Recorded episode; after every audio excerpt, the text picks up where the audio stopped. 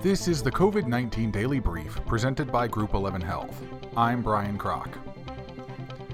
Mexico's coronavirus death toll passes 50,000. Mexico recorded another 819 fatalities from COVID 19, the health ministry said Thursday, bringing the countrywide death toll from the virus to 50,517. This is the third consecutive day that Mexico has reported more than 800 deaths, the first time it has done so since the outbreak began in the country. The ministry said it also identified another 6,590 new infections on Thursday, bringing the country's total number of confirmed coronavirus cases to 462,690. Face masks have an extraordinary impact in fighting coronavirus in the U.S., health researchers says.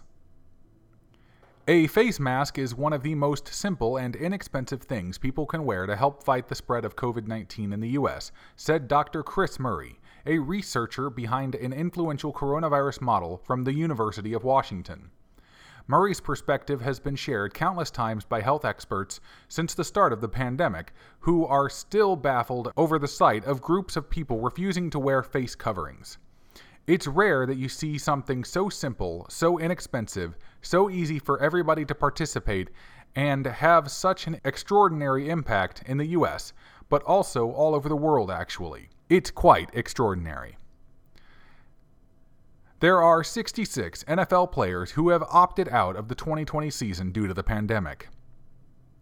Out of a total of 2,800 players in the National Football League, there are 66 players who have opted out of the upcoming season due to the coronavirus pandemic, a league spokesperson said.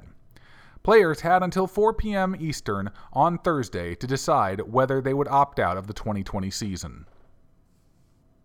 The U.S. State Department lifts worldwide do not travel advisory.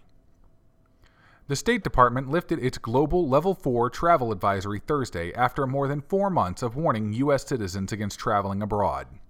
The State Department issued the Level 4 Do Not Travel Advisory, the highest level of travel advisory, on March 19th, urging U.S. citizens not to travel overseas due to the coronavirus pandemic the State Department will return to its previous system of assigning country specific advisories since health conditions are improving in some countries and potentially deteriorating in others, according to a note from the department. This will give time this will give travelers detailed and actionable information to make informed travel decisions. This will also provide U.S. citizens a more detailed information about the current status in each country, the statement added. We continue to recommend U.S. citizens exercise caution when traveling abroad due to the unpredictable nature of the pandemic. Despite the lifted State Department advisory, American travelers continue to face travel restrictions in countries worldwide due to the rising cases of the deadly disease in the United States. This has been the COVID 19 Daily Brief presented by Group 11 Health. For more information on Group 11 Health, go to groupxihealth.com. That's groupxihealth.com.